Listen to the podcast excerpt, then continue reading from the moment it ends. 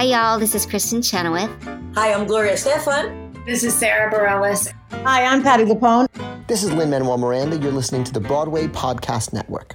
Tis May, tis May, the lusty month of May. All right, calm down, Guinevere. Sorry, Kev, but what could be more exciting than spring showers, green trees, and new flowers? How about new Patreon subscribers? Tell us more, oh wise one. Well, you, let's do some spring cleaning of your wallets and head on over to patreon.com. That's right, P A T R E O N.com. And you can search for Behind the Curtain Broadway's Living Legends and then go ahead and set up a monthly donation. Even a dollar a month helps us. Your contributions help us continue doing what we are doing and bringing these legends and stories to your ears. I'm off to pick flowers now. Ooh, may I join? Yes, but dress light because it's very warm for May. Uh...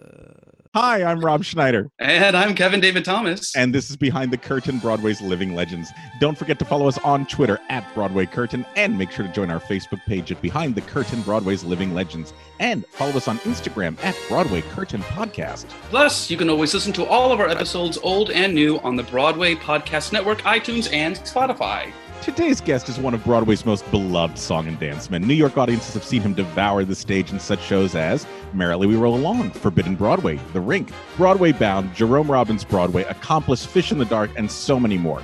And of course, there were the small screen versions of Bye Bye Birdie, Cinderella, A Christmas Carol, the big version, the big screen versions of Lucky Stiff, Love, Valor, Compassion, and Brighton Beach Memoirs. Plus, he is a celebrated director who most recently completed a critically acclaimed production of The Last Five Years. To tell us what it was like to work with such legends as Gene Saks, Hal Prince, Stephen Sondheim, Neil Simon, Jerome Robbins, Chita Rivera, Liza Minnelli, and so many more, here is the one and only good old Jason, good old, good old, good old, good old Jason Alexander. Jason, how are you today?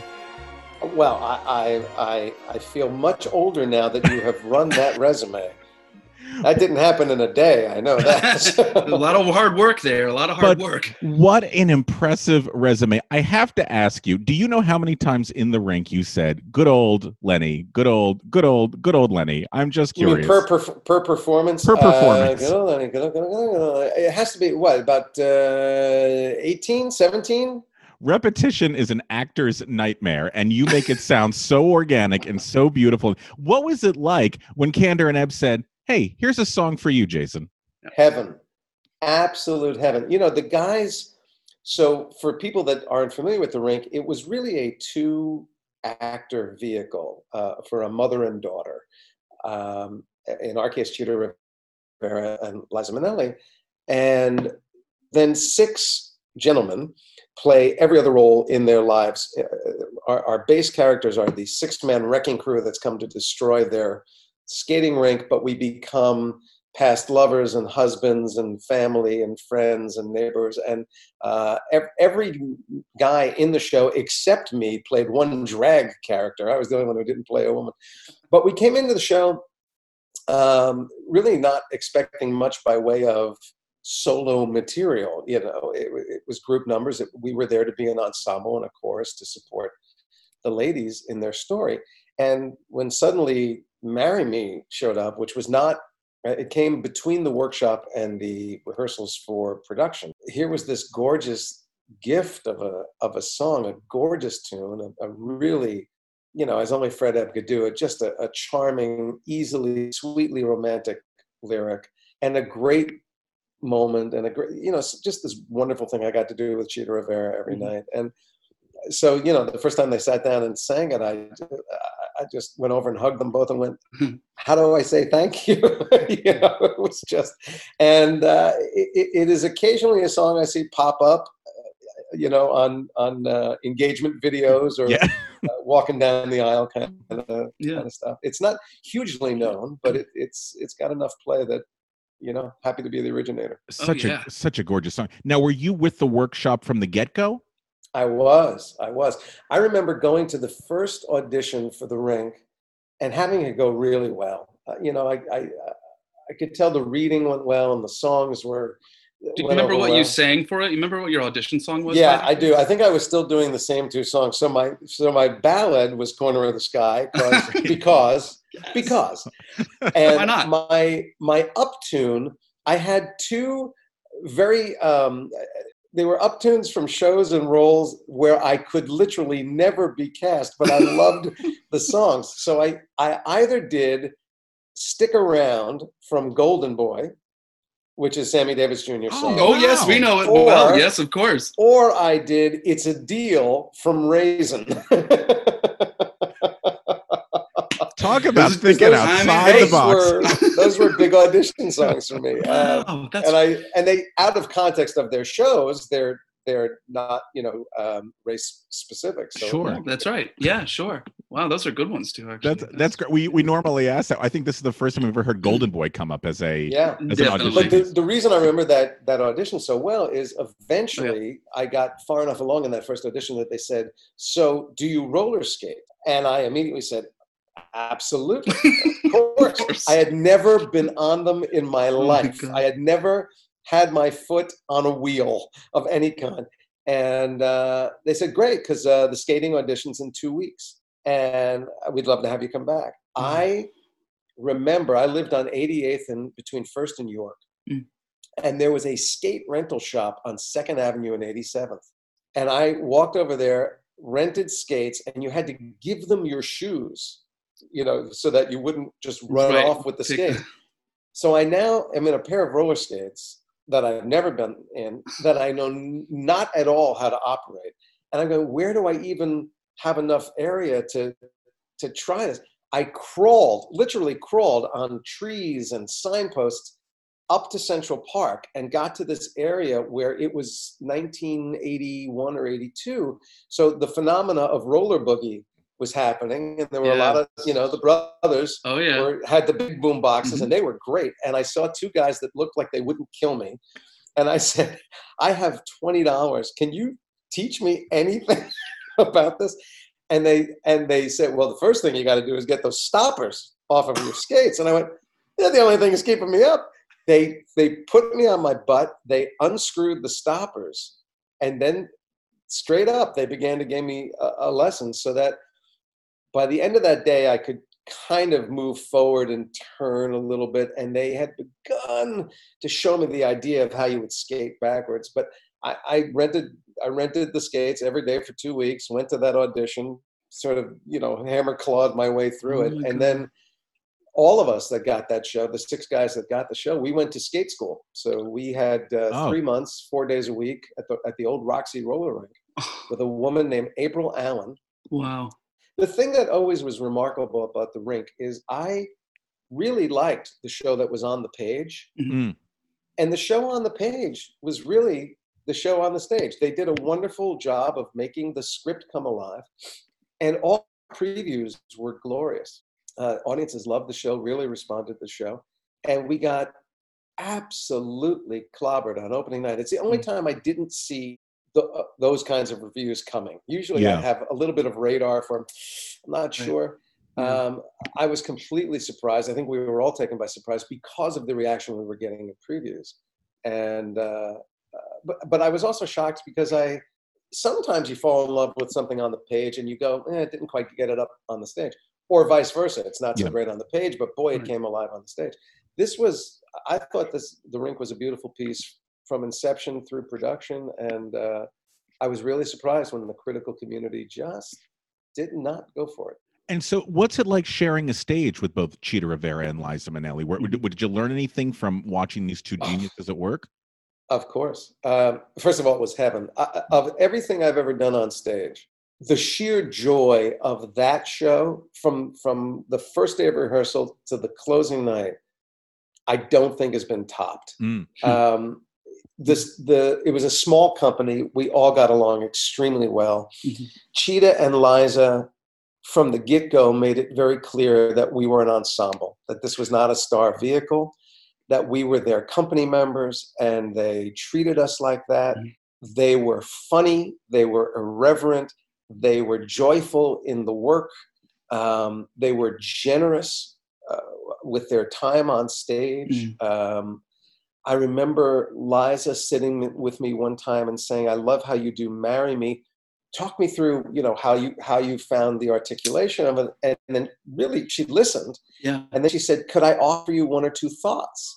And I said, "Of course." And you know, she she knew. I mean, Kander and Ebb were part of her DNA. Yeah. She gave me some really great insight into some potential line phrases that would augment it musically, could have a richer meaning. So, you know, it was that kind of work. And Chita and Graciela Daniele Oh, we love taught her. me how to dance. I mean, I had, I, I- you know, I've been in musicals, so I can move. I'm an actor who moves, and I've had enough formal training that I, I know where I know exactly how I fall short and where I get away with stuff. Yeah. Um, but Chita and Graciela, you know, they would say things. I would do. I would strike a a, a a dance pose the way I thought it was being choreographed, and they'd come over and go, "For them, yes. For you, no. Your hands have to be here, not here. You have to look here, not here." They were showing me how Wow. to adapt things for the way my body moves and the lines that I could create. Wow. And you know, Chita taught me things about partnering in a dance number, how to support your your your the woman. Um, they were just great. And you know, I tell a story all the time about Chita doing this extraordinary thing one night when Liza was out, and there were next to nobody in the house, about hundred people, and they Mm. they came to her and offered her the opportunity to not do that show, Mhm. so that she wouldn't feel embarrassed by it Right. the first words out of her mouth to the stage management was if we cancel this performance will the boys be docked a percentage of their pay that was the first thing out of her mouth Wow. and the stage manager said well yeah and she said well then bring the boys down here i need to talk to them and we powwowed and she was the one who said it is completely up to you guys um, mary testa had just joined us she said it would be a great sort of put in rehearsal for mary if we want to treat it that way and we all agreed, okay, we'll do it. What the hell? And you know, and and we all went, well, but we're going to goof around. We're not going to take it seriously. And she could feel that. And the last thing she said to us before we all split up to get ready to go on was, the hundred people that stayed, stayed. Mm. Give them our show. Don't cheat them. And I just thought, you know, for a woman and a star of of this stature at this point in her career, to be presented with this compromising situation where you know the situation is saying not the truth of it but the situation is saying the audience left because liza wasn't there and and you know Mhm. They didn't want to see it without her despite you being here um, for the first reaction for her to have is to think about her other colleagues and for her last reaction to be thinking about the audience that stayed that set the bar for me about what kind of a professional i wanted to be if i was Yeah. lucky enough to have a career Right. and I, I've always said to her, "You're my role model. When I, Wow. I when I grow up, I want to be Chita Rivera. I, I want to think like that Yeah. if I can." That's really special. You had like Yeah. musical comedy college. It sounds Yeah. like on that show. You got now. Absolutely. Yeah, totally. Now where now where was actual college for you? Uh, I went to Boston U for Mm. three years as a theater arts major, and I uh, I didn't get to finish. I I um, the summer after my junior year, I got a film that ran a little late, and I wasn't able to make it back to the start of the senior year. So I was going to take one semester off and then just graduate late. But I that's when I got cast in Merrily. So I I, I waited for Merrily, and then uh, I also met the woman that I would marry uh, around that time. Yeah. So the idea of going back to school when all those cylinders were firing just didn't seem to work out. And I, uh, I think uh, 15 years after I didn't graduate, they gave me an honorary doctorate. So please refer to me as Dr. Alexander. Yes, we shall, Doctor. We shall. Thank you, Dr. Jason. What was the bug that got you into this? Yeah, Yeah, the spark.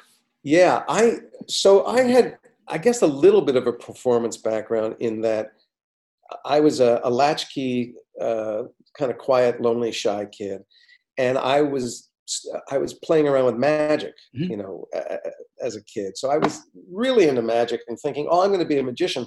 Never thinking that means being a performer. I just, you know, I don't know what I imagined, but I never Yeah. equated it with performing when I was 12 years old, two things happened at the same time. I went to magic camp and I started looking at kids who were really good, my age and a little older, who were really good. And I started to realize I, I, I was not terribly good at this. and that disappointment was followed fast on the heels of us moving from Maplewood, New Jersey to Livingston, New Jersey, where I knew nobody. And the first kids that picked me up uh, or, or noticed me in Livingston were the were the theater kids. There, there was a really active, well-supported teen theater, Mhm. and they were doing a production of Sound of Music. They had lost their Friedrich von Trapp, and I was a, a new kid at the community pool, and this stunning teenage girl came up to me and said, "Hi, you're new. Do you sing?" And I went, "I do now." And, and I got uh, pulled into that production. And what struck me was not so much I, I enjoyed the performing of it more than I thought I would, but what got me was the instant community Mhm. that comes with being part of of the theater. Um, suddenly, I had friends, Mhm. and and we shared common interests, and we were excited by the same things. And the fact that I was, you know, a short, dumpy kid didn't matter because I could sing and I can dance and I was funny and I was I was a team player and I was all these other things. So Mhm. uh, I started enjoying the world of being around kids who perform. But what really pushed it over the edge was because we were in New Jersey and we were all theater geeks, we would go every weekend to New York and we'd see two shows. We'd see a Saturday night and a Saturday uh, matinee. And I guess it couldn't have been more than six months into me hanging with this group of kids and, and developing this habit of going to New York. We went to see a Saturday matinee in previews of Pippin Hmm. and I'm suddenly from the, the the curtain goes up and there's that wall of hands in the and, and I'm looking at literal magic tricks which I had never seen on stage before and I'm watching Ben Vereen and uh, something about his performance and Fosse's uh, staging the epiphany hit me where I went oh it's all an illusion Yeah. this is a big illusion that's a kind of magic trick I could probably do and and it was that show, that score, that story, and Ben's performance in particular that made me go, learn how to sing, learn how to dance, Wow. start doing this. Um, and I, I remember coming home from New York that night and saying to my parents, Hey guys, have you ever heard of uh, the High School Performing Arts in New York? And they went, Yeah. Have you ever heard of Livingston High School? Because that's where you're going. but, but I did start studying, and I did from that moment on. I was kind of laser focused on boy, I'd love to, I'd love to try and work in the theater if I could. And you know, two or three years later, I was lucky enough to fall into a professional career. It wasn't initially in theater, but but it was uh, it was it was theater that led me there. We have to ask because we love hearing about Mhm. this. Were there any other productions that you saw besides Pippin that you said, "Oh my God, this is this is just phenomenal"? And what was your Oh. first and your first Broadway show as well? Oh, I'd yeah. love to know that as well. Yes. The, the fir- now I actually lie in my in my concert in my symphony concert. I say that it was the Music Man because it, it That's- there's a, there's a reason. But the truth is, it was Fiddler on the Roof. Oh. Oh, and my parents, for reasons I do not understand, because it's suicide, took me to see Fiddler on the Roof when I was four and a half years old. How they thought to take a four and a half year old kid to the Broadway theater, but um, and the legend is that I I sat there just jaw down and Mhm. mesmerized Mhm. by it, and uh, you know there were so many shows that that just blew my mind uh, as I would see them. Um, you know, uh, Evita was one. Um, in my early days, there was some of some shows that, well, you talk about obscure stuff. So there was a huge flop on Broadway, created by the same team that had created Man of La Mancha. It was called Home Sweet Homer. Oh yes. music musical based on the Odyssey, Oh yes starring. Yul Brynner and Joan Diener Mhm. and Russ Thacker, who I had Yes. seen in Your Own Thing off Broadway. Mhm. And I went to see this thing. I saw it on a preview and I went, this is going to run forever. Closed on opening night. Um, um, I- saw Via Galactica, the Oh, Raul Julia story. you were the know, one. Oh the, my God. the interplanetary garbage Mhm. truck. And, oh you know, yes. I- there was so and and you know we used to sit and talk about why did that why didn't that work what was great what was off what was memorable uh, we paid, we became not critics so much as rabid dramaturgs i guess of, Mhm. you know why Mhm. did something happen not happen work not work uh, it was it was, it was great training Sounds like you really cared about the craft. The I mean the real the real makeup and what makes good theater. And like you were Absolutely. uh, figuring that out at, at that age. Yeah. So, why did you choose Boston as a college for you? Um, unlike today, where I can tell you, my wife could be uh, a college admissions advisor. She is now, as having put our two sons through college, she Good is as thoroughly knowledgeable as anybody else I've ever met. When I was applying to college, I don't think my parents even knew where I, where I was applying. So there were three schools at the time that had highly, highly um, uh, lauded theater programs that were sort of in my area. I didn't think I would be able to travel just anywhere. So I applied to NYU, Boston U, and Carnegie Mellon. Mm. Did the exact same audition at all three places. Carnegie Mellon said no. Uh, NYU said uh, yes, waiting list. And Boston said yes and gave me a little scholarship money.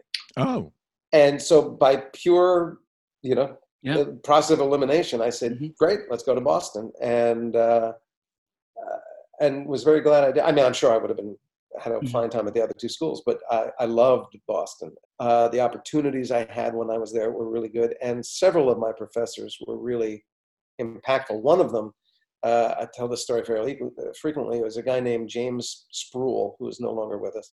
And uh, James was an African American guy who had come up through street theater, you know, political activism through theater on the street. So he was a real kind of no nonsense. He wasn't artsy fartsy. He was just called it like it is. And I, I really had a fantasy that my work was going to be quite dramatic and and classical. And I mean, I guess I loved musicals, but I was drawn to the more serious musicals rather than the entertainment. Mhm. And Spruill called me into his office uh, during my sophomore year and literally said, I know your heart and soul is Hamlet, and you would be a profound Hamlet, but you are never going to play Hamlet. So you best get good at Falstaff. And I was like rocked because I hadn't really thought about comedy. yeah. It wasn't something I was drawn to. right. And uh, but Jim, being a no nonsense guy, looked at me and basically said, "Here's a kid who's you know five feet five inches tall if he stands on his tippy toes. He's 25 pounds overweight and he's already got a bald spot. If he doesn't start thinking about comedy, he's going to have no career." and so he he turned me, and I actually took him very seriously, and and I kind of created my own syllabus by watching comedy and listening to comedy, mm-hmm. trying to figure out why things are funny or how things are funny. But Oh, wow. had not been for him, I, I don't know that I would have gotten to this kind of work as quickly as I did. It's great when you have a mentor like that. Oh my gosh. Absolutely. And so you'd mentioned this before. So you were you were in Boston and Merrily, and the movie came about, and so that prevented you from going back to Boston. Tell us a little bit about the the Merrily experience. Where do you even begin? Uh, yeah, where do you begin? I, I believe, you know, at my age, recollection and, and make believe start to blend. My memory is is that I went to an open equity call for it. That they, you know, because of the because they were looking for young actors to play adults.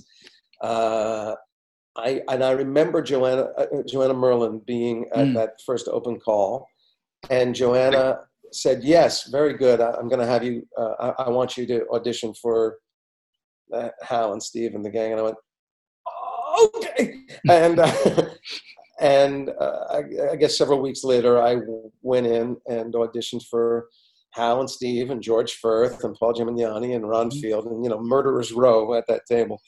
Um, what they would later tell me is that I I more or less had the role from my first audition. They I th- I think the fact that I was 20, but I because my hair was thinning, because I had some extra weight on me, um, and because I, I had um, a kind of this innate understanding of that New York burlesque vaudeville sensibility, I had the right fit for a sort of Mike Todd kind of character. Yeah.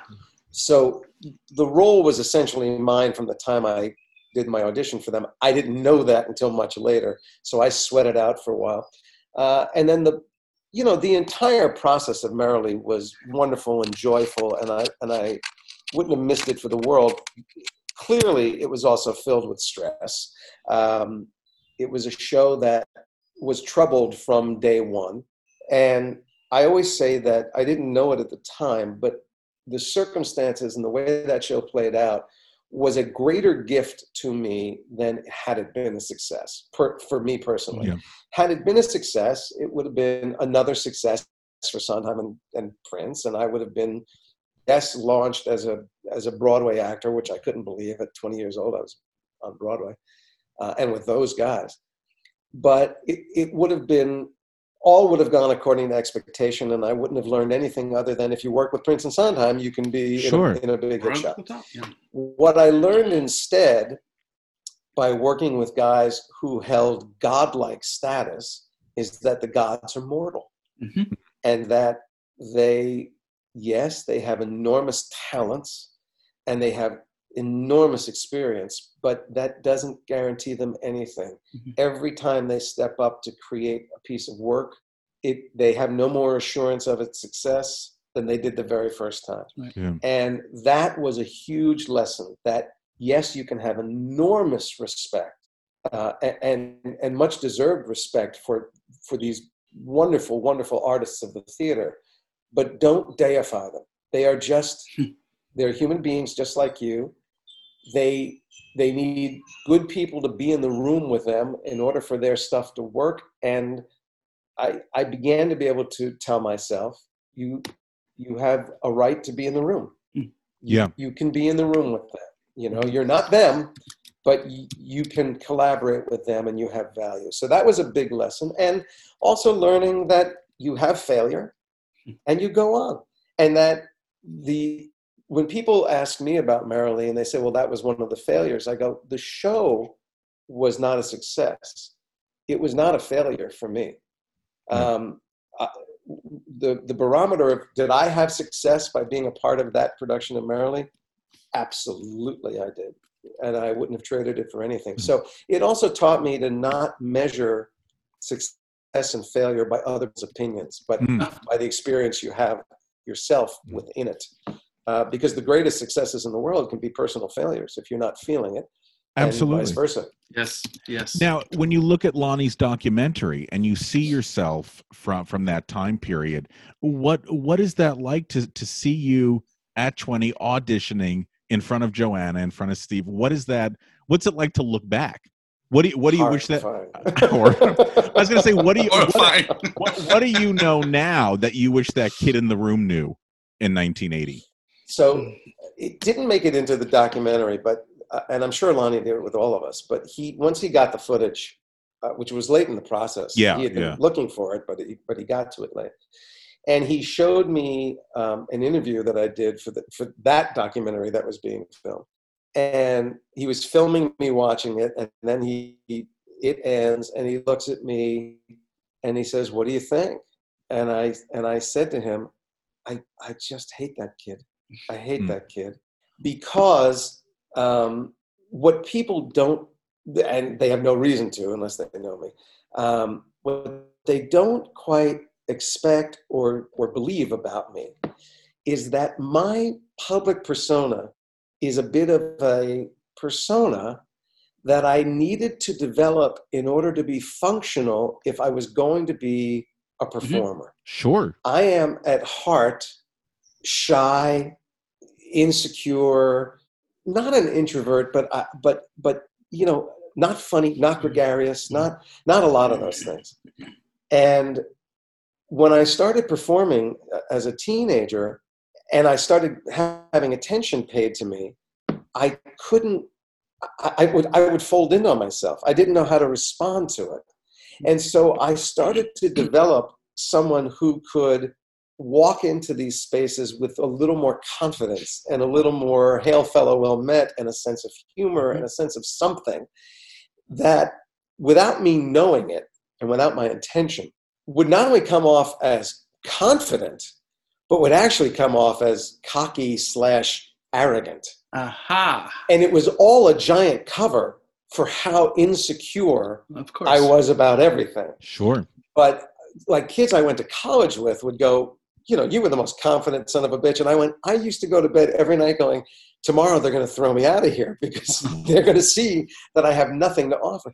Um, and when I watched the Merrily footage, I saw a kid who was clearly so excited and so nervous and so didn't know what to do with this attention or this opportunity and, and everything it could mean and you know didn't know what to do with it. So what he went, what he did was go, yeah, yeah, you know, yeah. Hey, if this works, it works. If it doesn't, it doesn't. There'll be Mhm. something else, you know. And I just go, come on, that is Mhm. so not who you were. So when I look at that kid now, I go, oh bullshit. Mm-hmm. but nobody watching it would have known that. Mhm. And and it it it um, it doesn't pain me because you know we all we grow and we learn as we go. But it, it took a lot of therapy for me to be able to not have to resemble that kid in any way and still have a way to be with people and it, it- another part of myself grew out of that manufacture Mhm. and it is more organic and, Right. and honest now but it was very much a charade That was that was part of the process. You had to go Yeah. through that. In order to- Absolutely. Yeah. Absolutely. And so after Merrily Closes, did you go into Forbidden Broadway next? Was that next for you? It was next, although there was a pretty good waiting period. The period between um, Merrily and, and Forbidden Broadway was probably the longest period of unemployment I've ever had. Really? about- It was about 10 months where I couldn't even get a commercial. Jeez. And I, uh, I was thinking about my wife and I were uh, recently married, and I was thinking about going to the American bartending school because they, they said in two weeks you you graduate in two weeks and we help place you. Now, then and to this day, I don't really drink. I don't know anything about alcohol. I said, you know, if if they had said, okay, pick up a tumbler glass, assuming everyone knows what that is, I would be going, okay, I need to. I, I forgot the class on on glasses. I don't know what. but I was about to do that, and then my wife, who at the time was trying to be an actress, decided, nope, um, you have the passion, you have the talent, you have the, a bit of a resume now.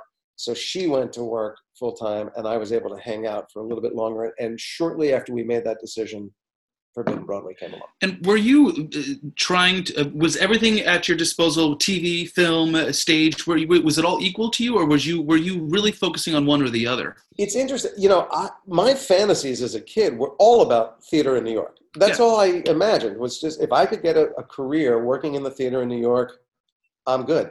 Amazingly, the, the earliest work I was getting was in front of a camera. It was all commercials. Right. But I never, still never thought about film or television being what I would be doing. So Right. yeah, I, they sent me out on on the occasional pilot or guest Mm-hmm. thing or you know small film role, but almost all my auditions were theater and commercial work. and that's where your heart was Yeah. Absolutely, I was and still is, completely correct? content. Yeah. yeah. Yeah. Um, I have to ask, what impressions did you do in Forbidden Broadway? Yes. So I took over. Um, uh, I replaced Gerard. Agree. Uh, our cast came in because that whole original cast en masse went out to Los Angeles to open the show at the comedy store. So the entire show was replaced in one fell swoop. Uh, and it was me and Marilyn Pasekoff and Jeff Etjen and Annie Morrison. And uh, for the life of me, I'm going to kill myself. I can't remember who our, our accompanist was, but uh, Brad something, I believe. And um, so I did uh, Yul Brynner. I did Richard Burton. I did um, uh, uh, Kevin Kline. Um, you know, those were the ones I, I remember off the That's top of my head. Yeah. Amazing. How does Broadway Bound come into your orbit? All right. I think I had done the little bit role in the Brighton Beach movie at that point. So Yeah. it's possible that Gene Saks said, "Hey, let's see that kid." I, I, but I know Jay Binder was casting that show, and Jay was a fan of mine at that point. And uh, he, yeah, he said, "Come on in." And uh, Brighton Beach was running at the time, still on Broadway. So I auditioned on the set in the house with Jonathan Silverman, and uh, it was it was without exception, it was the greatest audition I ever gave in my life. To the Mm. point where when they said we need you to come back again, I went, I panicked. I went, why? What what didn't I do? Right. I, I mean, that's it. And and they later confided in me that the only reason they had me come back is that the first audition was so good they wanted to make sure it wasn't a fluke. um, And and and to their credit, my my callback audition was not as good as my first audition, but they hired me anyway. It, Good it was fantastic. Tell us a little bit about being directed by Gene Saks, the, the great comedy director. Yeah, Gene. So Gene is one of two directors that I tell people I actually learned things from Mm. as an actor. I was. I mean, everybody you learn from everything, but really learning a vital lesson about myself and or about acting. Uh, Gene Saks was one. Joe Mantello was the other. Mm. Um, in the case of Gene, one of the reasons I became have become a director is that even when I was back in Boston University, my my teachers would always say, "Are you sure you don't want to direct instead?" Because I had a tendency to, to look at pieces of material from a very macro view, Mm. from a very directorial point of view. And I would sort of determine what my character, how my character fit into the big story and what that character needed to do. And I would pretty efficiently deliver that. So I was a little bit of a director's dream. But what a lot of really the, the best actors see the world of the thing they're in only through their character's eyes. Nothing else exists. And so they look for possibilities that I, as an actor, never even thought to look for. Mm. That, you know, uh, and it makes them profoundly interesting actors. Well, I came into the first day of rehearsal for Broadway Bound. I could have opened that night. I was off book. Uh, I I was I had studied not only in college, but I had studied with many teachers. Most importantly, I had studied with Larry Moss for years and years and oh, years. Oh, the great. Yeah. And Larry taught me everything I know about how you make choices and how you deliver those choices. And so I, I was I was really ready to perform at our first rehearsal. And the first week was going great for me. It was going great. Just great, loving it. And Gene came to me at the end of the first week and said, Everything you're doing is great. It's just great. I see all the choices. They're wonderful choices. They're not going to work for the show. So I want you to get rid of what you're doing. Just take take the day off, think about it. But you you need to think about this and this, but you got to head in that direction. And I'm thinking he's wrong. He's wrong. That's not right. These this is the way to do it. Oh my God, I got nothing now. He doesn't want what I came in with. And I would come into that week of rehearsal and I'd struggle for two days to try and find a toehold and another way to look at this. And then I'd find the toehold and I'd go, oh, okay, maybe. And I'd start to invest in that, make some choices about that. And Gene would let that go for a week and a half, two weeks. And then he'd go, yeah, great, great. Not exactly right though. Think about this and this and, you know, try and make choices. And he'd send me down another rabbit hole where I'd go, none of that works. It doesn't work. It doesn't work. And eventually I'd find some way to muddle through it and build something out of it. He kind of did that to me all the way through previews in Duke. We had two out of town previews. We did Duke University and then we went to the National in Washington, D.C. When we got to National and we were doing our tech load in at the National, Gene took me out to lunch and he said, um, You can now do anything you want to do. And in fact, your first set of choices were probably the strongest ones and the best ones. I said, So if that's true, why did you why'd you do that to me? Why did you make me jump through all these hoops? And he said, You came in, you weren't listening, you weren't taking anything in. You were so strong, you were abstracting the play because everyone else was open and available and finding their ways at ensemble, and you would suddenly become the leader. But Stanley's not the leader of this story. So I had to take you off your game and make you struggle to find some other things. And he said, and by the way, a lot of the stuff you found is very valuable and very important, and you're going to use it over and over. But you wouldn't have even been looking if I hadn't mm-hmm. done that to you. And I went, wow.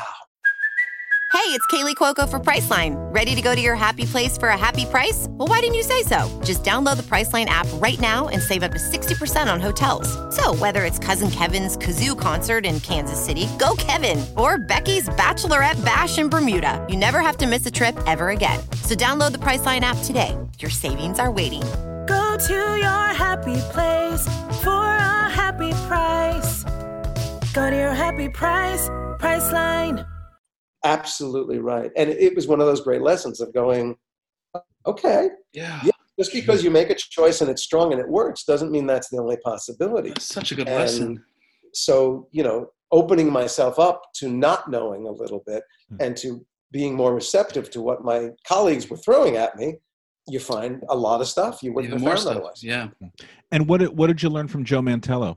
So Joe, I never worked on a play with Joe. I worked on the the film of Love Valor, um, in which I thought still thought Joe was extraordinary, but but it was the experience that made Joe Mantello say, "I'm never directing another movie," because it was a very very difficult, a much more difficult shoot than by any rights it should have been. Um, and I'm sure it was a lot of it was really frustrating for Joe, and I, I don't think he had the, as good a time doing that as he could have. But um, so much about doing that film was frightening to me. It had been a long time since I had done dramatic work, and it, they are just some different muscles. And Nathan had made such an imprint. You know, that, that was his role. That's his role. Uh, it was and is his role. and I I was a straight man being asked to play the most flamboyant role in this piece. I was fully aware of how important it was to the gay community, this piece of writing, this piece of material, and that all these characters be honest and real and true. And I thought, boy, I could easily fall into a cliche or a caricature here. And on top of that, it's the whole cast that has done this show for a year. How am I ever going to catch up and do this work? And um, it is a tribute to those gentlemen and their hearts and their talent that we became an ensemble and and their work lifted my work but in particular the big monologue the big aria monologue oh, yeah. that Buzz has towards the end was a piece that i was just petrified about and i, I thought oh my god if I, i'm going to mess this up i'm gonna... so i did a lot of work to prep for it and you know we come in on the day and joe sets me up so that it's my close up first so that we know we're going to get this. And we do the first take and it I think it's great because I am I'm enraged and I'm frightened and I'm weeping and I'm but and he goes let's do another one. And I go okay. And we do another one and he goes okay let's do a close one. We do another and I've done like four or five takes now where I am so proud of myself because I am the um, I am giving you every emotion from A to Z and I'm and it's there and I feel like I'm I'm Meryl Streep reborn right And Joe comes out after several of these takes and he says, Great, great, we got it, we got it. I just want to try something. Um, I want to do one take where you're not afraid of dying. You know, it's not about that. What you don't want is you don't want to be alone when you die. And that's what you're so frightened of. And there's like five lines at the end. I'm, I'm doing the same with Stephen Spinella where I say, Do you promise that you will be there when it's my turn, that the last face I see will be yours. And that's it. And, he, and his character agrees to do that. He said, just make the whole piece about getting him to make that deal with you. And I go, Joe, for, for the love of God, this is a three page monologue. I can't just do that. I can't pursue that the whole time. He goes, I know it's a piece. It's a piece of something. We have it. We we've got it. We're great. And he makes me do a take where I purposely play that intention strongly for the whole take. And at the end of that take, for the first and only time, I am not crying, but Stephen Spinella is. Mm. And you could feel what that scene had become about. And we cut, and Joe comes out from behind the monitors, and he's got a look on his face that's kind of like, uh, not bad. and I look at him and I go, That's the take, isn't it? He goes, Yeah that's the take. And what it taught me, and, and when I teach and when I direct, I, I use this lesson hardcore. I used to believe that my job as an actor was to make great choices for myself. That is still true. But the highest of heights is to make great choices for my partner. Because if I can make, if I can offer to my partner this exciting palette of possibilities for them to respond to their response is going to be heightened hmm. which is going to heighten me again which is going to heighten them again and what you get is extraordinary tennis and i remember when i was a kid i, I, I was asked to uh, be at a, at a week of rehearsals for a, street that, for a film that meryl streep was rehearsing and i was just there to read the small roles in rehearsal but I asked her, and I was maybe 24, 25 at the time. I said, You know, you're such a great stage actress. How did you learn? What's your secret to film acting? And she said at the time, um, Be better in their close up than you are in yours. And hopefully they'll do the same for you. And I didn't understand what that meant. Yeah. I totally didn't. But this is what she meant work for your partner. Your partner will elevate. You will elevate your partner, and your partner will elevate you. And together, collaboratively, you will elevate these moments. Hey, podcast listeners! Are you looking for a place to rehearse in New York City that is clean, spacious, and most importantly, affordable? Come check out Shetler Studios and Theaters, our wonderful host for these podcasts. Shetler is centrally located on West 54th Street between Broadway and 8th Avenue, right in the heart of the theater district. Right in the heart, you'll find music, dance, and acting studios, complemented by two black box theaters and six presentation venues. The professional facilities, inspired environment, and expert industry staff combined working to provide the New York artist with an unparalleled studio experience. Visit their website at shetlerstudios.com. That's S H E T L E R studios.com. Shetler Studios and Theaters is our home for recording the legends of Broadway, and we hope that you make it your artistic home too. That's Shetler, S H E T L E R studios.com. See you here.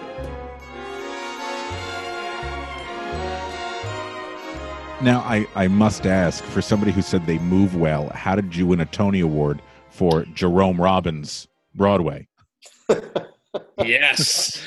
Purely as being the best dancer on that stage. Obviously. Um, I mean, uh, um, you know, uh, I don't know how I won the Tony. Let's be very honest and let's not be coy. It was not a great year for musicals in 1989. They couldn't even get four musical nominations out of that season. So I was up against Robert LaFosse, who was in Robbins with me, who was an extraordinary dancer. And I was up against, and I, I won't remember their names, but two gentlemen from um, Star Starmites. And Starmites had already closed. I think Gabriel Gary Barry Barry, Gary Oh, Barry. yeah, Yep. yeah. yeah. Yep. Um, and and a, a, a lovely actor with three first names that I can't remember, um, like Seth Austin Green or something like that. Um, and their show had already closed. So honestly, the night that I was up for the Tony, I thought, well, it's between Mo- me and Bob LaFosse, and frankly, this is this should be the year of the dancer. I mean, Robbins was a dance show. It was the best show on Broadway. It celebrated dance, and I I really thought it's it's Bobby LaFosse, but um, but that was fine. I I I went into the Robbins show with the absolute certainty it was going to do nothing for my career. Absolutely nothing. How I- did- I how did they sell- that show reluctantly? Really reluctantly. I was going to say, how did they sell this to you? How did your Yeah. agent or they say, So Manny Azenberg was producing it, and I had worked with Manny on Broadway Bound. Now I started doing a thing when I was doing Broadway Bound where it was very clear to me that the wonderful, brilliant John Randolph, who played our grandfather, Yeah. was always going to have just a little bit of line trouble. and he would always dig himself out, but it was never quite the line. And sometimes the, the, the paraphrase was hysterical. And my character in Act One always has a pad and a pencil in his hand because we're trying to write this sketch. So as these malaprops and these these things would go wrong, I would write them down. And I began to do a newsletter once every a bi-monthly newsletter called Broadway Blown, where I would write the actual line as written by Neil Simon, and then I would write what came out of either. I mean, he wasn't the only one to flub, but what came out of the actor's mouth, and then I'd put a little editorial comment after it, and it would usually be a page, two-page newsletter that we would circulate to the company. Well, Neil and and Manny loved this thing. They thought it was hysterical.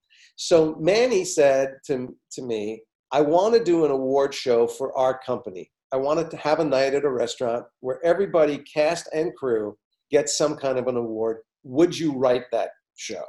So I wrote the award show where we gave everybody in the entire cast and crew of Broadway Bound got an award. Don't ask me why. Based on that, when Manny realized that Robbins didn't know, he had no book for the show. He knew mm-hmm. what dances he wanted to do, but he had no idea of how they made an evening or what connected them or how they connected. He only knew that he would use some sort of an MC or narrator to do that. So Manny began calling me and said, I want you for the show. You're going to be the MC. You're going to be the narrator. And I went, Of a dance show? You Mhm. want me to get up eight times a week and go, in 1952, Mr. Robbins directed boom. I, I go, that's not an actor's job. Uh, That's like, get Ed Sullivan. I mean, you know, that's not, right. it's not for me, Manny. I can't do it. He says, no, you're going to play parts and you're going to, and I said, no, I'm not because I can't dance Jerome Robbins material. So two or three times he said, just go down and audition for him. And I went, all right. fine." But every time I went, no, this is crazy. I'm not going to do it. He actually said, you owe me a favor. Uh, he had let me out of Broadway Bound a little bit early to do a television pilot that didn't go. And, and so I owed him a favor. And I said, Well, you can't make me do a whole show as the favor. He said, Nope, that's not the favor. The favor is you have to go down, meet the man, and just audition for him. And then at the end of that, if you're not interested or he's not interested, so with that, I go down and I get introduced to Jerry Robbins. Well, the first thing, just to give you an example of who Mr. Robbins is, the first thing out of Jerry Robbins's mouth when he meets me is, "Why the fuck am I having so much trouble getting you to audition for my show?" and the first thing out of my mouth is, "Well, with all due due respect, sir, I don't want to be in your show." and he looks at me and I said, "Please don't misunderstand me. I, I, it's going to be an amazing show. I'm the first guy online to buy tickets." but I don't understand how I can help you. You are an amazing choreographer. I can't dance on par with your material. And Manny just keeps talking to me about being a narrator, and that that's not a compelling job for an actor. And I, I just can't see myself helping you or, or it being of interest to me in that way. So he goes, all right, well, Manny says you're a, you're a good actor and a singer. Do you know the material from Fiddler on the Roof? And I went, yeah, since I'm four years old, I know the material. So he says, go sing Sunrise Sunset. And I'm standing in the Minskoff, the old Minskoff studio, eh, sorry, the old Michael Bennett studios. And there's mm. this big wall of windows and the sun is setting behind me because it's like six o'clock at night. And I sing, I've been rehearsing since I'm four, Sunrise Sunset. And I look over at the end of it and he's got a tear running down his cheek. And I went, uh oh. I'm in trouble. He had me do a couple other things. He had me do a, he had me learn a dance routine, and I, you know, I slogged my way through it. And he was very honest, and he said, "Look, I don't know what this show is. I really don't. Um, Manny thinks very highly of you. You're clearly a very talented man. You could clearly do the roles in the show that I was thinking of for this part. But I would like to ask you to help me create the show. I would like you to write your own role in the show in collaboration with me. And I tell you what, I understand it's a leap of faith for you. So I am telling you, regardless of what anything might say in your contract, if you get me to opening night and you're not happy with what you do in the show, I will allow you to leave after opening night. And the reason I took the show, honestly, is knowing that I had aspirations to direct. And I'm now looking at perhaps the greatest director of musical theater of the 20th century, arguably. I said, maybe I should spend six months at his heels and learn some stuff. And that's why I took the show, but never thought it would do a thing for me as an actor. So to be there on Tony night, right. being handed this thing was like, what looking glass that I just stepped through. It was an, it was an amazing journey. And what are some of the lessons that you learned from him in the rehearsal hall that you still carry with you today as a director? Well, you know, there were many and some by positive example, and, and unfortunately many by negative example. Um, on the positive side, Jerry understood detail better than anybody I've ever seen. So he'd have the dance happening center, like in the bottle dance in Fiddler. You're watching those four guys with the bottles on their head. He's watching everybody on the sides hmm. and going, what formations should they be in? You know who's not having the action who's in the wrong show who's his attention to detail was extraordinary. And i became someone as a result of that show who is unfortunately guilty of looking where the director doesn't want me to be looking. And i'm often very happy that i am because i do see wonderful mm-hmm. artists at work on, on the on the margins. Um, he he would work material beyond the point where we go it's that's it. That's all you're going to get out of it. It's done. There's nothing left to get he would find more.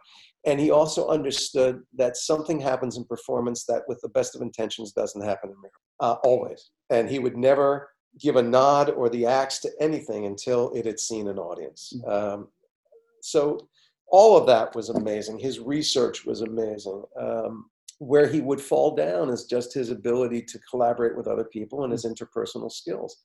Uh, he was ferociously unkind w- way too often. And you know, the Robbins show was a show, there were 70 people in that show, 60 on stage and 10 swings. Everybody there, he spent a year and a half casting that show. He had the finest American dancer, theater dancers in the country. Nobody better. Mm-hmm. Any one of them could have been the headliner dancer for any show on Broadway. Here they are working as an ensemble, guaranteed nothing because they want to be there for him he couldn't have been more loved or respected. And yet he did find ways to create animosity and to break people's spirits and break people's hearts. I think everybody who did the show at the end is very proud and honored and happy that they did it. I think they all feel they got more than not. Mm. But there were many times where it came at tremendous cost for for many of them. And Mm. As much as I love Jerry Robbins, I cannot quite understand how he became that person mm-hmm. and and why he felt he needed to work with that kind of energy from mm-hmm. time to time. But all that said, brilliant, and what he left us is is so glorious that that's honestly that's all we need to remember him. by. yeah no absolutely now i'm curious about your your craft as an actor when a role is handed to you you accept a role where do you begin your process in creating Um, this character so you know part of it is a little bit of the of that directorial overview Mhm. of what is this story about and what what role does my character play in that story but that's just to sort of give it an understanding starting Yeah. point i then do exactly what i teach when i when i teach technique to actors i break it all down i go basically guys you're going to have to answer four questions and it's always the same four questions and it doesn't matter what medium you're working in musical theater, theater, film, on camera, off camera, commercials, children's theater, Shakespeare. The technique doesn't change. Technicalities change, but not the technique. You're going to have to answer four questions. You're going to have to answer them in this order, or they won't make sense and line up. And you're going to have, and the questions are not hard. And, you know, a first response to the question is not hard. It's how, it's the specificity and creativity with which you answer those questions Mhm. that become your choices and, th- and those are the choices that you bring to rehearsal and then you discover with your other actors which ones are going to work which ones are not going to work where you, you negotiate you go your choice works there if you do that i have to do this so i i sit down with my script and i start with the first scene i'm in and i start to ask those four questions. And and i can tell you what the questions are. And no acting student has never not heard them. It's just how you answer them. Who am i talking to? Really really who am i talking to? It's not enough to say i'm talking to my mother. You all of our mothers have multiple personalities and multiple roles in our lives. You have to be much more specific than mm-hmm. my best friend my lover my mother you have to really dig in and and and when you start to understand who this character is to your character I begin to think about, well, who are the people in my life that have played that kind of a role that I can use as a stand in to make my other choices now? Because putting that person in front of me fires up my imagination and grounds it into what I might do. Mm-hmm. So, who am I talking to? What do I want them to do? What do I think I'm going to be able to get that person to do when I begin this scene? I may or may not succeed. That's in the writing. But what do I think I'm going to be able to do? And it's always to do, not to think, not to feel. This is something I learned from Larry. Trying to get people to do things because if they just think it or just feel it, you don't know. People can say mm-hmm. anything and they can feel anything. But if they don't show it to you, you don't know it. And they can also lie. They can say they love you and they're plotting to kill you. I mean, you know, so Yeah. it's what they do is is how we prove to each other that we mean it and that we've had an effect. So I have to figure out specifically what actions do I want to see my partner do. Um, in acting to, in acting school, they call that an objective, but that's all they mean by that. Then the third thing I start to think about, and this is where it takes the most imagination and where the choices are limitless, is what am I going to do? Not what does the text about. What am I going to do to make my partner do those things? The lines indicate something, but they don't tell you what to do. They might say whisper or shout. There might be a stage direction that says angry, but you might be far better off not doing that Mm. line angry. That's the performance the playwright has in their head. Doesn't mean it's the right one. Doesn't mean it's the one for this production. So I begin to come up with my actions that I'm going to try out in rehearsal to see if I can get my partner to do these things that I think they need to do based on who I've decided they are. And then I start to look at the obstacles that are in the way. Why wouldn't they just do what I want them to do? Well, more often than not, the text is telling them to do something else. Really good conflict is often in the text, but sometimes it's not. And especially in comedy, to really find funny, you have to create conflict that isn't there. Mm. You have to create, you know, self doubts or physical tics or whatever assumed conditions. So I begin to make a whole series of choices in my script, and then I go to rehearsal with those choices and I try them on. And the actor that I'm playing with either picks them up or doesn't pick them up or does something that takes me off my game and I go, whoa, I need to react to that. And then you finish the rehearsal and you go, okay, that was really interesting. So you did that, I did this, you did that, I did this. That seems to be the blueprint. The director goes, yes, no, yes, no, yes, no. And that's all rehearsal are. It's a negotiation about your choices, my choices, which ones make this show. Many actors have a, an unfortunate comfort for when things feel conversational and real, they go, that's good. It's mm. conversational and real. It feels real and I and I one of my things when I'm talking to students or or um, actors I'm directing, I go, um, there are no conversations in the theater. Mm, yeah, nobody's paying two hundred bucks a ticket to see a realistic conversation. Yes. They are coming in to see people at work on each other, sometimes together, sometimes in opposition, but they are people working through a critical moment in their lives, even if it doesn't seem like anything very critical is happening here. Underneath the layers, something very important is happening, or it would not be worthy of being on a stage. Mm. Mm. And it is our job to find what that is and breathe some life into it, even if it's very quiet life. Yeah. That is our job. Yeah. The writer delivers the text, the actors deliver the subtext. And if we're if we're only delivering the text, we are redundant to the writer is there a directing project that you'd still like to accomplish? I mean, do you have a bucket list at this point? Yeah, I do. Well, you know, I, have been really fortunate. The the last five years production that I did at Syracuse opened yeah. the doors that I have been trying to open for years. so? so on paper, I am I am the director of three up and coming Broadway pieces. Um, and I'm very excited about all three of them.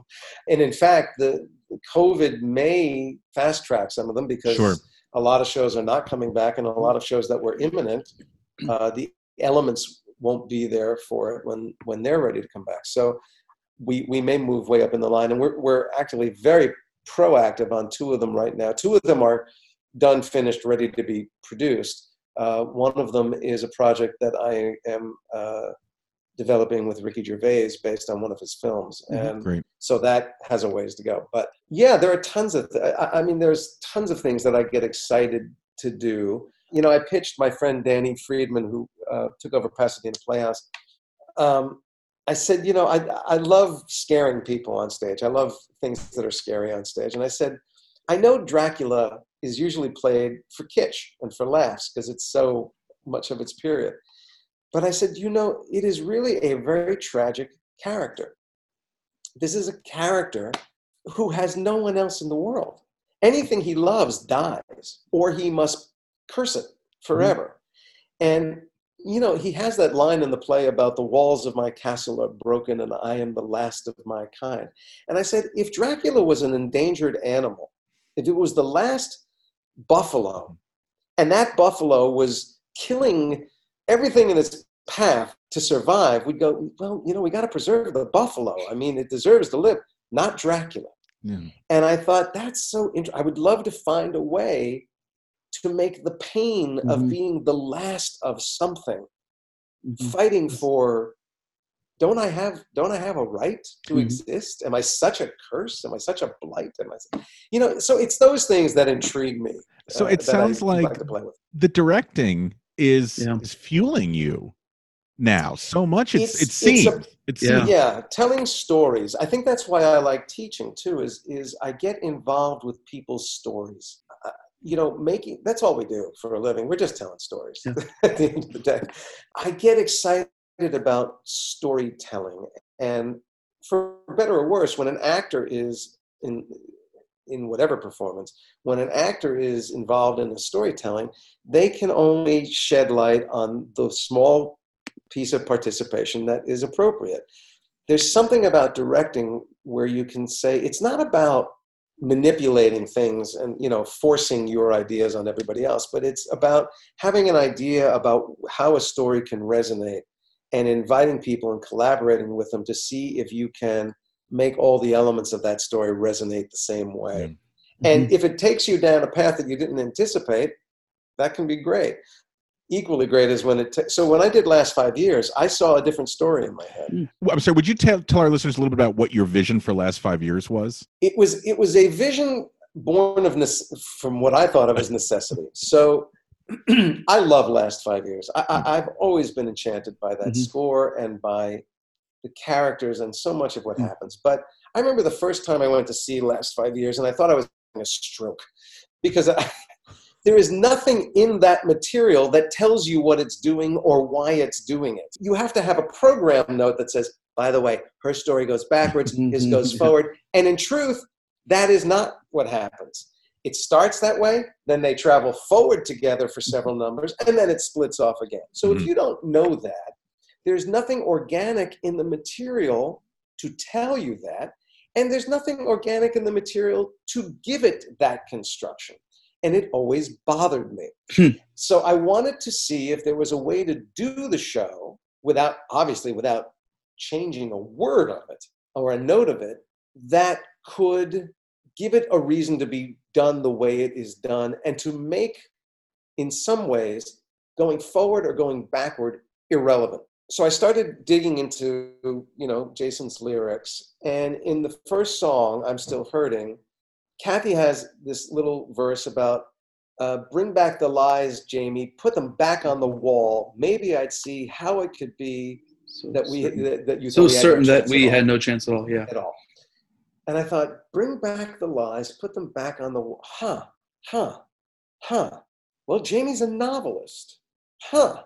He's going to write about this tragic thing in his life. And I thought, what if the last five years is Jamie's novel, the thing he wrote to try and explain to her how he was failed, how they were failed, and how this happened? And in order to pull that off, I began the show with Jamie coming out and seemingly typing. And on our, I had just moving walls were basically my set. We did a lot of projection. And it would say, The Last Five Years by Jamie Wellerstein.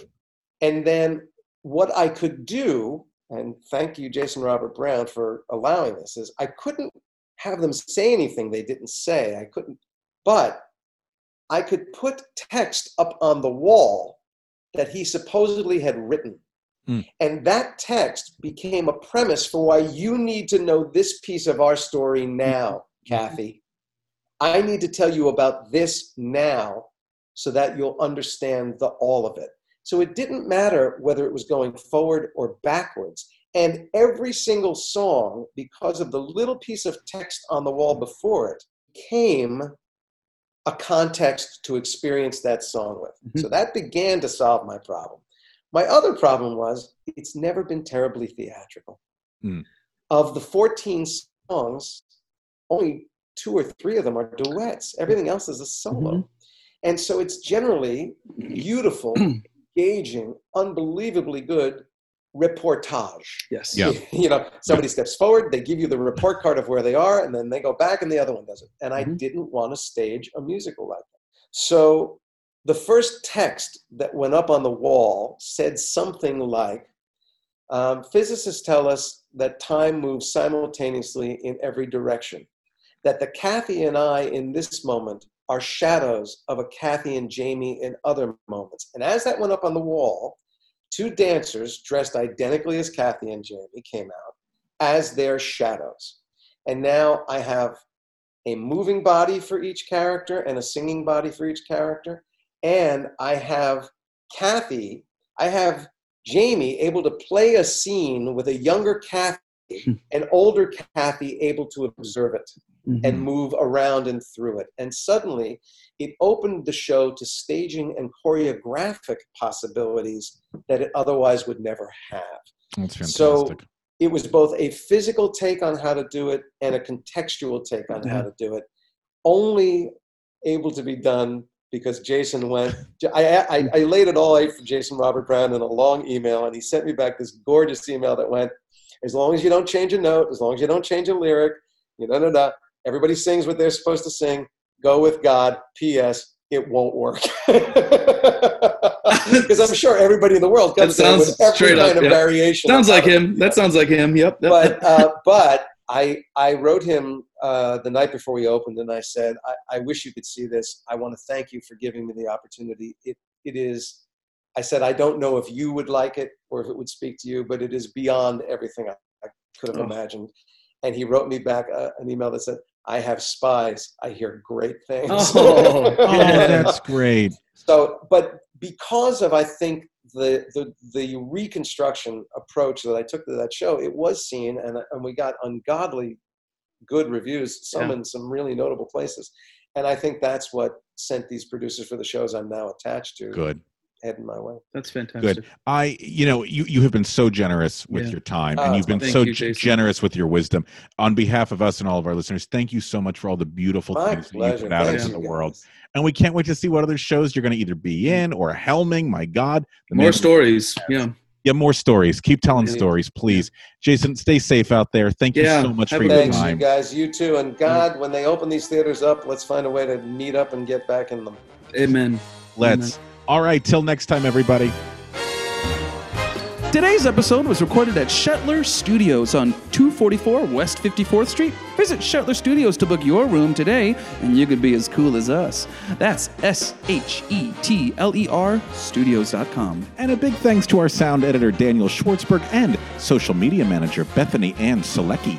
And friends, don't forget, we want more folks to hear these incredible stories, and that's where you guys can come in and help us out. Yes, in order for people to find out about us, we need lots of ratings on iTunes. The more ratings, the more they'll come up in searches. So head on over to iTunes, search for Behind the Curtain Broadway's Living Legends, click on our logo, click on ratings and reviews, then write a review and leave us five stars and make us feel as special as Eliza Doolittle on Eliza Doolittle Day. Or you can leave us one star and make us feel as bad as Annie did in that weird production in Boston where Annie dreamed about being adopted and then ended the show back in the orphanage. True story, Rob was there. I saw it. So head on over to iTunes and make us feel even more special than we already do.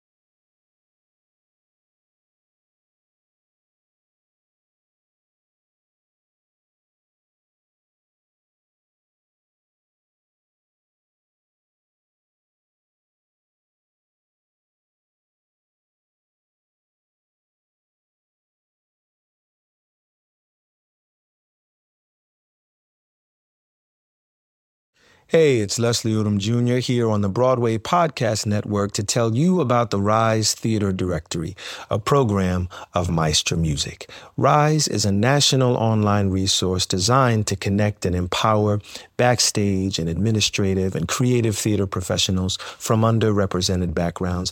If you work or aspire to work in the theater community, this can help you find your next project. And if you hire theater professionals, search the Rise Theater Directory to find your next team. Create your profile now and get more information by visiting risetheater.org. That's theater with an R E R I S E T H E A T R E dot org because only together we rise.